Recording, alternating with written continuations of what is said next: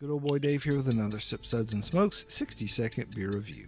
We went into the cellar today and brought up a 2015 bottle of 15 Hands. It's a 5.5% barrel aged Belgian style pale ale from Black Abbey Brewing Company in Nashville, Tennessee. Beautiful, deep, rich color, good carbonation, nice medium light mouthfeel. The aroma to me is uh, a lot of oaky notes from the wood, but also I get some nice uh, stone fruit that carries over into the flavor because I'm getting some peach.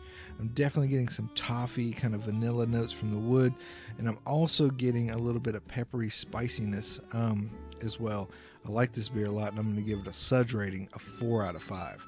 Hey, I hope you enjoyed these reviews. Let me know in the comments. Also, hit me with likes and follows. Check out full episodes of Sips Suds and Smokes anywhere you listen to podcasts. This is good old boy Dave reminding you that anything worth drinking is worth sharing and discussing.